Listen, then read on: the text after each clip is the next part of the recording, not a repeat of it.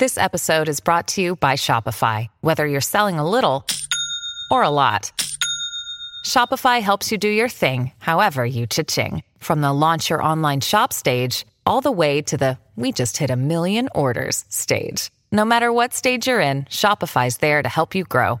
Sign up for a $1 per month trial period at shopify.com slash special offer, all lowercase. That's shopify.com slash special offer. All right. I think it should be pretty straightforward. You think it should be straightforward, but with you, Rich Hill, you never know. It's what true. Kind of weird, what kind of weird turns these podcasts of ours take. I know, right? Like to throw in some curveballs. That's kind of how you roll, and that's why I love you for it. All right, let's do this. You are now listening to the Pat's Pulpit Podcast.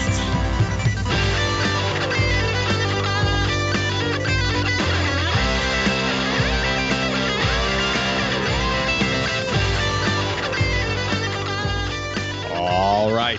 Hello, everybody, and welcome to the Pat's Pulpit Podcast. I am Alec Shane here with Rich Hill. Week se- week one of the preseason is in the books. Week two was on the horizon. Patriots, Titans coming up. Lot to break down. We got one actual football game to talk about, which is nice instead of sitting here speculating like a couple of idiots. Rich, how you feel about that? uh, it feels pretty great, especially with the final outcome there. Patriots beat the Lions last Thursday, 31 to 3. It was absolute annihilation. I loved watching it because you got to see so many of these Patriots best players really stand out, get their opportunity. And honestly, as the the first preseason game of the season, you got to see a lot of these young guys kind of living out their dreams for the first time ever. Yeah, no, it was great. I know, obviously, it's the backups versus the backups, but in the battle of the backups, the Patriots backups backed up the Lions backups big time. I, I think there's a stat where it was late into the fourth quarter, the Lions still hadn't put a point on the board, and they had like negative 11 yards net on the entire game. That's just a really bad look. I know it's preseason, you can't get anything into that, but as as much as one can hope for out of a week one preseason matchup, I think we got it as Patriots fans. We saw Jarrett Stidham make his debut. We saw some younger receivers who we've been talking about out there contributing. We saw the offensive linemen protect the quarterbacks. We saw the defense be stifling. All in all, nothing to really glean from it from a regular season perspective, but a lot of fun to watch regardless. Yeah, absolutely. I always love seeing the young guys really getting their opportunity out there. And I thought it'd be a good place to start with the Patriots offense, kind of go through who are some of the players that really stepped up, made the most of their opportunities, and then on the other side of that coin, who really kind of came up short or, you know, lost some ground in some of these battles. So Alec, if you had to choose top one or two players on the Patriots offense who made the most of last Thursday's game? For the offense, I'm going to go with Jarrett Stidham. I know it's an easy pick, but he's not going to be starting this year, barring disaster. But he was really effective. He was 14 to 24 for 179 yards and a touchdown. He probably could have had two more if there weren't some drops. But it wasn't so much the throws he made. It was more the overall pocket awareness he had. He stepped up in the pocket. He threw the ball out of bounds. He didn't resort to scrambling. I think it's very easy for younger mobile quarterbacks to kind of just default to scrambling if the first read's not there. He didn't do that. I still think he's a little hesitant and he holds onto the ball a little bit too long, but for his first game as a rookie, I was really impressed with him and I'm excited for him to develop under Tom Brady for another year or two. Oh yeah, absolutely. I loved what he was doing out there. I was looking at some of the numbers for other rookie quarterbacks in the preseason, and honestly, other than Jimmy Garoppolo from back in 2014, I think that Jarrett Stidham had the best rookie premiere for a Patriots quarterback ever. Uh, you know, under Bill Belichick, other than that Garoppolo outing, because Stidham was outstanding. He made all of the throws, as you said. There were drops that prevented him from racking up even more statistics, but I liked it better than what we saw from you know Ryan Mallett back in 2011, Jacoby Brissett from 2016. Uh, you know, you can throw in the late rounders like Danny Etling and Zach Robinson or Brian Hoyer back in 2009.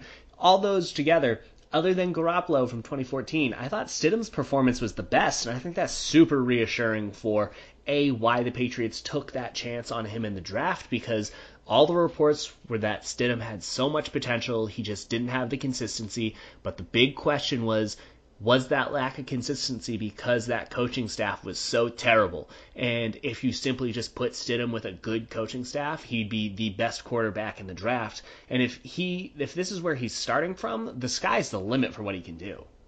Oh, completely agree with that. He didn't have the best chances in college because of the option offense that they ran there, and he never really got a chance to, to showcase his wares. But as solid a first outing as can be expected, looking forward to seeing more out of him uh, against the Titans in week two, which we'll get to a little bit down the line. Uh, how about you, Rich? Who was your big offensive standout from well, the Lions game? Yeah, first of all, I want to give a shout out to Brian Hoyer, too, because even though Stidham was definitely one of the stars, Hoyer was probably the best player on the Patriots overall. You would expect it because this is his, you know, like 11th or 12th year in the league, but he was outstanding. I mean, he really showed why he should remain the Patriots' top backup, at least for now.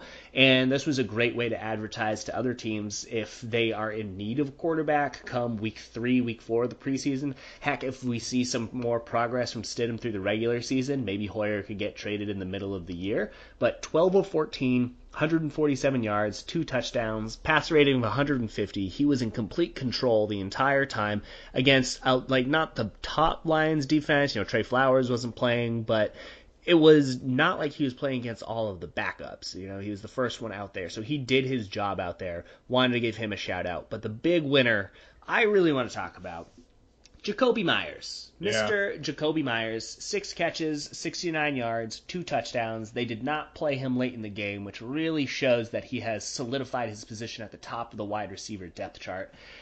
Undrafted guy out of NC State, making the most of every single opportunity that he had. He caught balls, you know, in the middle of the field in traffic by the sideline. He did everything. He outplayed first round pick N'Keal Harry. He was the best receiver for the Patriots. And honestly, uh, could he be the Patriots' number two receiver at the start of the year? That very well could happen.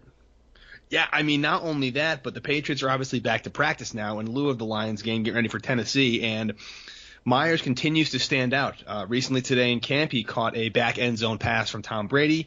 He had a diving catch on a Brian Hoyer throw. Uh, he got Jonathan Jones deep. He got some separation there. And uh, fun fact, he was a quarterback in high school. Oh, perfect. Kobe Brissett.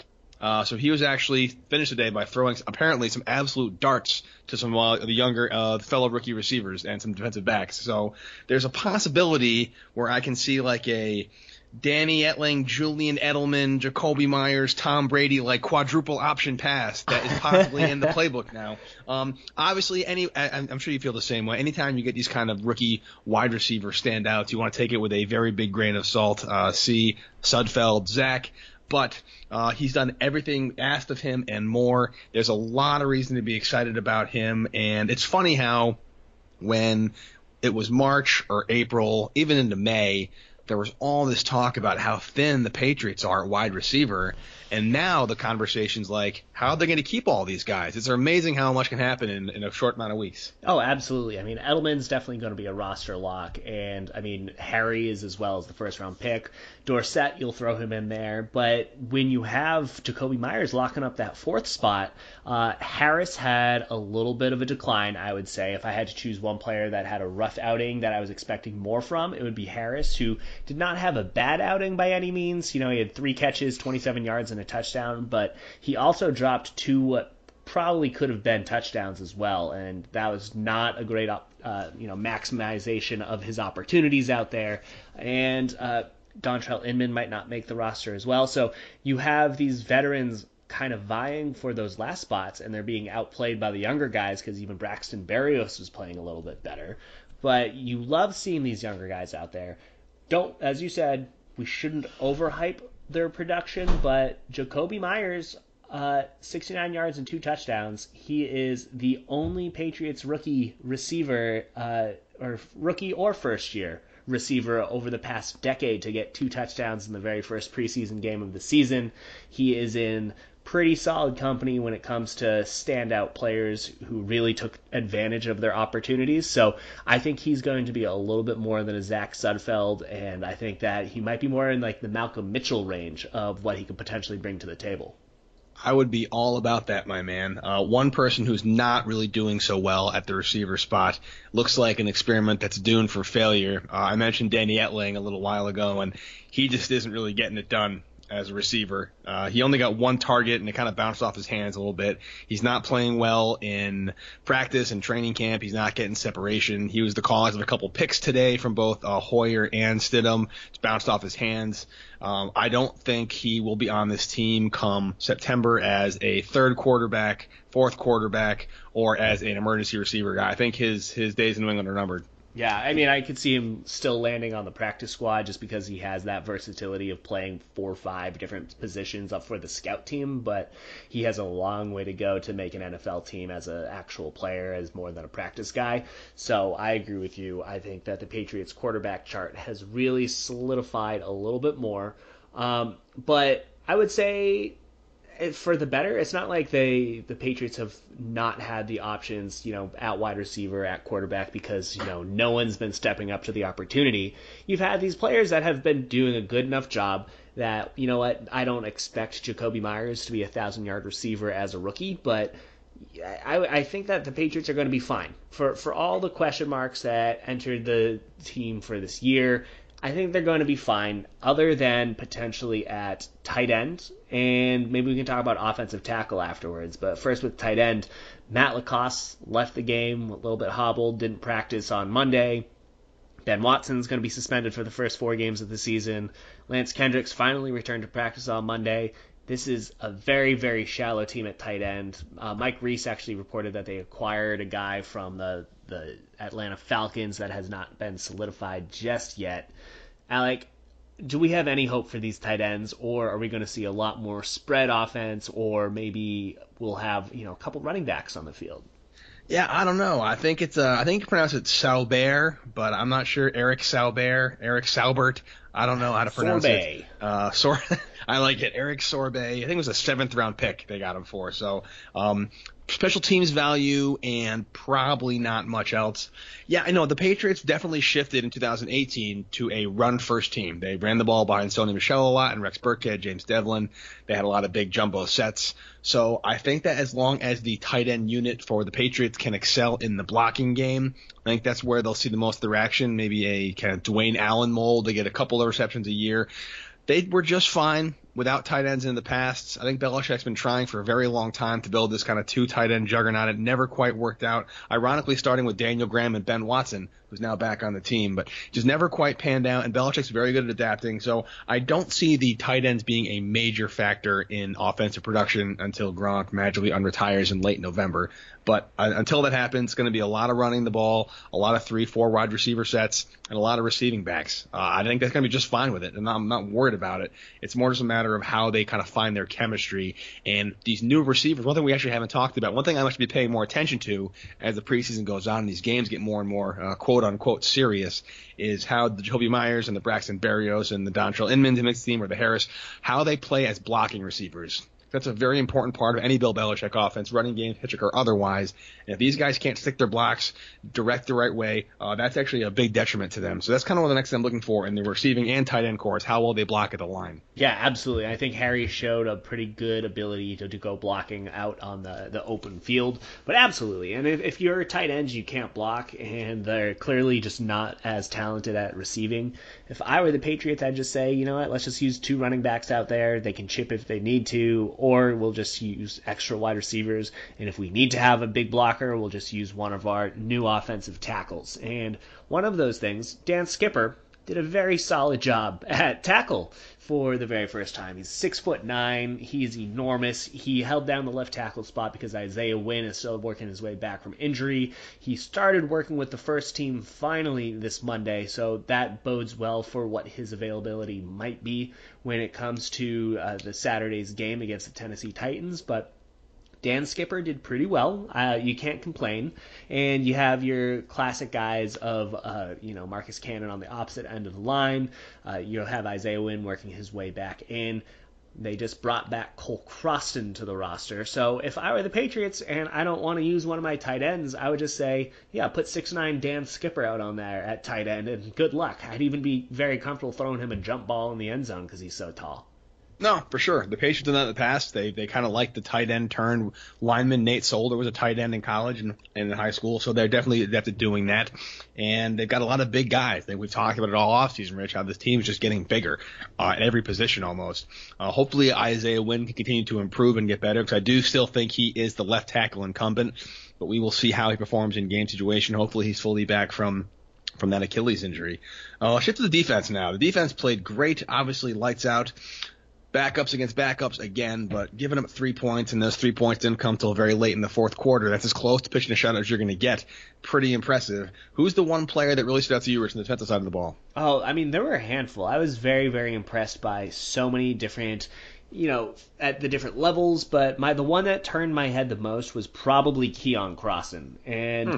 that was a, little bit of a surprise for me. I you know I, I feel like Chase Winovich uh, deserves some credit as well, but Keion Crossen did a great job, and he's in a tough battle for that final uh, cornerback spot. And he had two passes defended. He was all over the field. He was making some solid open field tackles. You know, he missed something here and there, but when it comes down to who's going to actually make the roster at that cornerback spot you have Stephon Gilmore as a lock. Jason McCourty, Jonathan Jones, and Joejuan Williams are all locks and then uh, J.C. Jackson. So you're you're looking at five cornerbacks that I would say are definitely making the team, and Keion Crossen is going to have to make a huge, huge statement that he deserves a roster spot because carrying six cornerbacks is you know usually only reserved for draft picks or players that have really made a huge impact. And so Crossen could be the future of the special teams unit. He's a good gunner, but the fact that he's showed up on defense, made a few good plays, I think that bodes really well for him because Duke Dawson had a terrible day out there at cornerback. He had a couple penalties out there. He was allowing some receptions.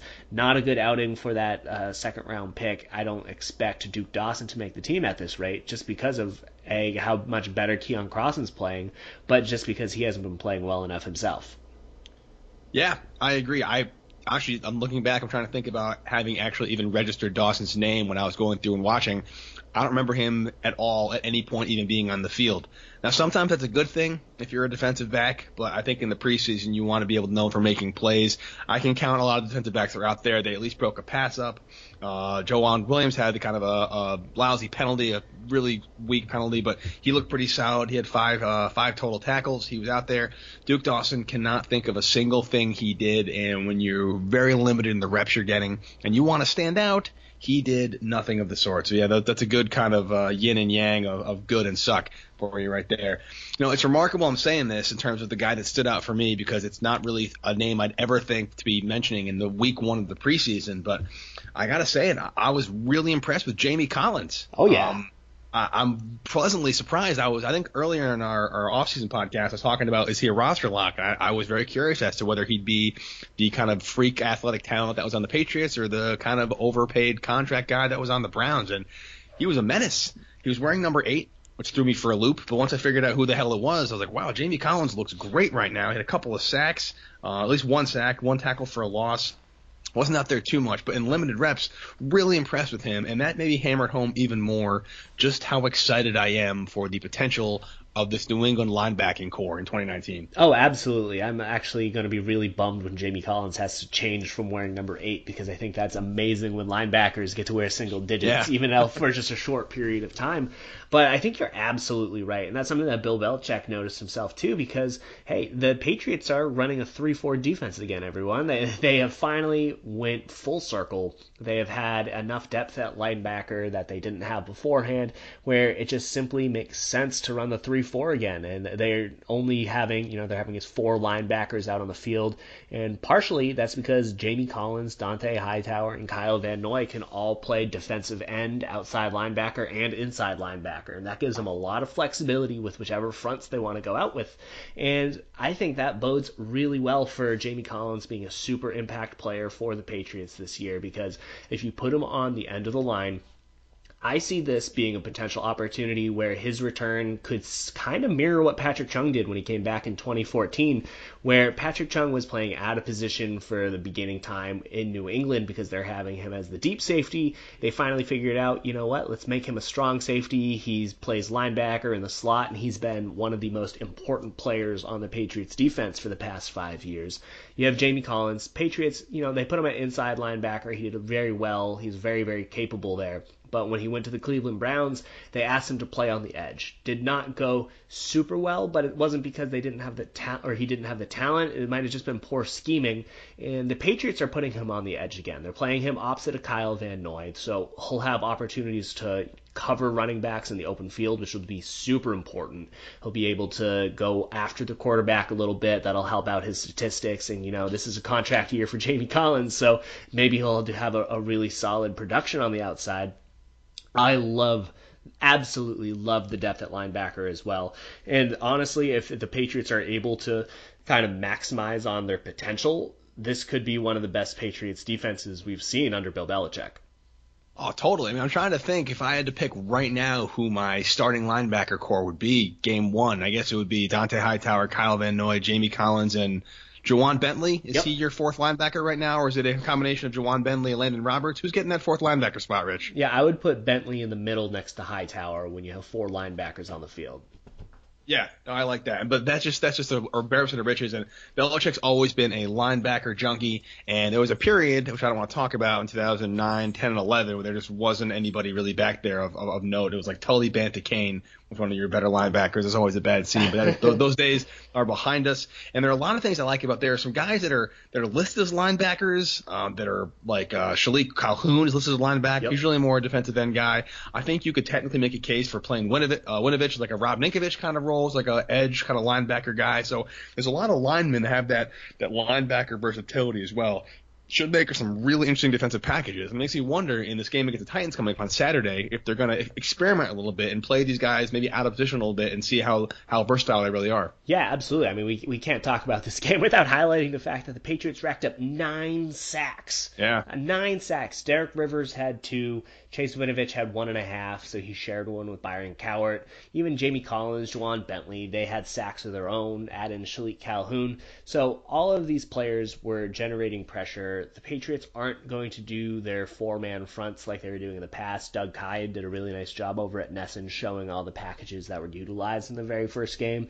And as you said, I mean, they have so much depth on the defensive or at outside linebacker when you're looking at Collins, Hightower, Van Noy, Adam Winovich, add in John Simon as well. Can't forget about him. But if Derek Rivers is able to play as well as he did, and Shilique Calhoun can contribute, you have so much talent that could potentially rush the quarterback. So long as you have fine players in the middle, and they have more than fine players. If you're looking at uh, Lawrence Guy and then Mike Pennel, they're both very solid guys this is going to be a fearsome defensive front. You're not going to be able to run against them, and they're athletic enough that you're not going to be able to throw on them with certain mismatches out of the running back spot. And that's been the biggest Achilles heel for the Patriots for a while.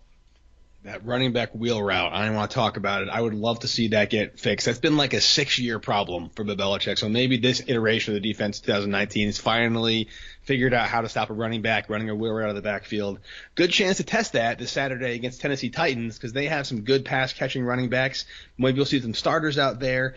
Rich, what are you looking to see in this week two of the preseason that maybe to build off of it, want to see improve on? What are you watching out for the most as the Patriots take, take on the Titans on Saturday? Yeah, well, first thing, I, I would be really hopeful to see if Isaiah Wynn can go out there and play. That would be fantastic for his timeline to return to the field, be great for the offensive line because because that is the ideal that the Patriots coaching staff has is uh, Isaiah Wynn at left tackle playing next to Joe Thuney who would really settle him down out there. So if Isaiah Wynn can develop more, uh, you know, just by playing, that would be fantastic. But beyond that simple, you know, players getting back on the field, I am most curious to watch what happens with the the offensive skill players. And I'm talking about both the tight ends and the wide receivers because as we mentioned earlier in this podcast, only some of these positions are locks. You know, you have Edelman, Harry, Dorsett, those are your three locks, really. Everything else is up in the air. And so, whichever players can stand out, they're going to win roster spots. And I know that, you know, Dorsett was given a lot of money, Jakobi Meyers has stood out.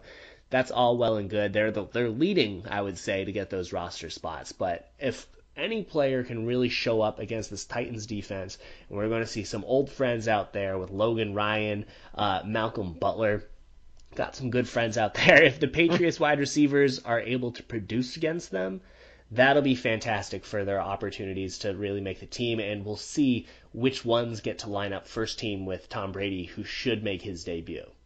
Yeah, that's that's the, really the key, isn't it? Really? Tom Brady will be out there for at least probably the first quarter, if I had to guess, on Saturday. With this, well, probably uh, Michel will be out there, and maybe not Burkhead because he's still rehabbing, but I think the the number one quarterback and running back will be out there, and the number one, at least iteration of the offensive line will be out there. So this will be a good dress rehearsal for any of these skill guys that had a good day against the the Lions backup DBs with a backup quarterback if they can duplicate that performance with Tom Brady throwing the ball, mainly I'm curious to see who Brady targets the most because Brady, once you earn Brady's trust, he goes to you sometimes and expects you to, to maybe bail the offense out. He'll throw balls up there sometimes. Hope you can go get it. Did this to Gronk all the time. Did it to Randy Moss back in the day. So if there's any particular player that has Tom Brady's trust, you know, obviously it's the preseason. We're not going to go too much into it, but if he targets Jakobi Meyers like four or five times in that first drive, think that'll be very telling. And if he doesn't target him at all that first drive, goes a lot of Dorsett, maybe a lot to James White if he's out there. Uh, you know, maybe a lot to Julian Edelman if he plays. We'll be very curious to see if he can come back from his injury. Probably not, but you never know. I'll be very curious to see which of these kind of guys we're talking about, these these standouts in camp, see actual passes from Tom Brady in a game situation. That's actually a really good point too, because you you look at some of the other players that received a lot of hype in years past. Uh, you know, I mean, Jacob Hollister made the team, and Kenbrell Thompkins. Those were like deserved hype. But you look at some of the other players out there that over the years that people have been like, oh my gosh, he's the next big thing. We can talk about like Austin Carr. He, you know, if can you guess, you know, Austin Carr 2017, big production. What was his high number of yardage in a preseason game with the Patriots? Oh, geez, Austin Carr.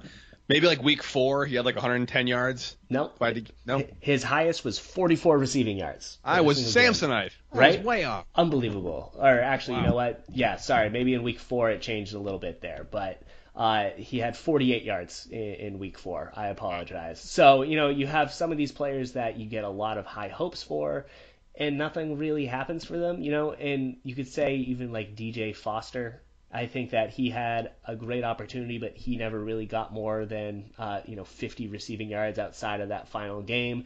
And so the players that were able to stand out in the earliest weeks, those are the ones that you should really watch out for because those are the ones that the coaching staff wants to get the best look at and so if Jakobi Meyers, Braxton Berrios, those are the players that can really stand out, I would say that they have a better opportunity to actually contribute on the offensive side, similar to that Kenbrell Thompkins mold, than if they were to kind of just disappear and not contribute. And if that were the case, as you said, if he starts targeting Phil Dorsett more than he does Jakobi Meyers, then that's really telling that maybe he won't have a huge role for this year.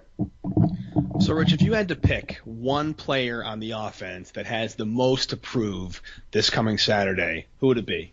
If the most to prove, probably uh, Jakobi Meyers, I would say. But uh, the most to prove is be- mostly because, as we were saying, if, if he is able to live up to the competition, that'll really solidify his role in that offense. And he's already leading in camp. He's already being uh, one of the most trusted receivers during practice, and that means a lot to the coaching staff. And if he's able to continue to deliver it, do it again for a second week, that'll really solidify a roster spot. So he has the most there. I would say who has like the most to gain, possibly Braxton Berrios. I would say that this this final wide receiver spot is completely up in the air. And if we're talking about uh, the ones that are taken as being Dorsett, Edelman, and Harry, and then potentially Jakobi Meyers in this theoretical, the Patriots will probably only carry five wide receivers, and so that means that Maurice Harris, Braxton Berrios, Dontrelle Inman are all competing for that same exact spot. And I really liked what Braxton Berrios was doing on kick returns. I thought that that was really fun to watch him doing his punt returns. He had four of them for 35 yards, one of them for 14 yards. So he was doing some pretty great stuff out there. He was a fine receiver. He was second on the team with three catches, caught all of his targets for 45 yards. He was showing a, a lot of ability in the middle of the field. So he has the opportunity to kind of steal away that final wide receiver spot because of his special teams ability, because he can add some backups talent if Edelman ever loses time. So I think Berrios has the most opportunity or the most to win from a great production. I like that. And Berrios did really well in week one. Hopefully, can build on it. We were talking about tight ends earlier, Rich. I think this is a really good game for Ryan Izzo to maybe do something because Matt LaCosse probably won't play. He was banged up a little bit in that first week. Lance Hendricks is still wearing the red non-contact jersey, and they want to get some tight end at there for the first four weeks that Ben Watson is out. That basically leaves Ryan Izzo and then rookie tight end Andrew Beck as the main guys, and Stephen Anderson too. I guess you can count him in there as well. But I think Ryan Izzo has a lot to prove and a really good opportunity on Saturday to be a good blocker, maybe a receiving outlet. Hopefully he can make a name for himself as as some kind of threat because that's going to be a, a tough maybe third tight end if they keep three tight ends. Very curious as to if that's the case. Good shot for him this Saturday. Yeah, absolutely. He'll have all the opportunity in the world. I think it's good to note uh, who is playing at tight end last game and Matt LaCosse definitely led the way until his injury, but Andrew Beck had the second most snaps at tight end, uh, or like behind Ryan Izzo. Izzo had 45 snaps. The Patriots were giving him all the opportunity in the world to really show that he can get that spot.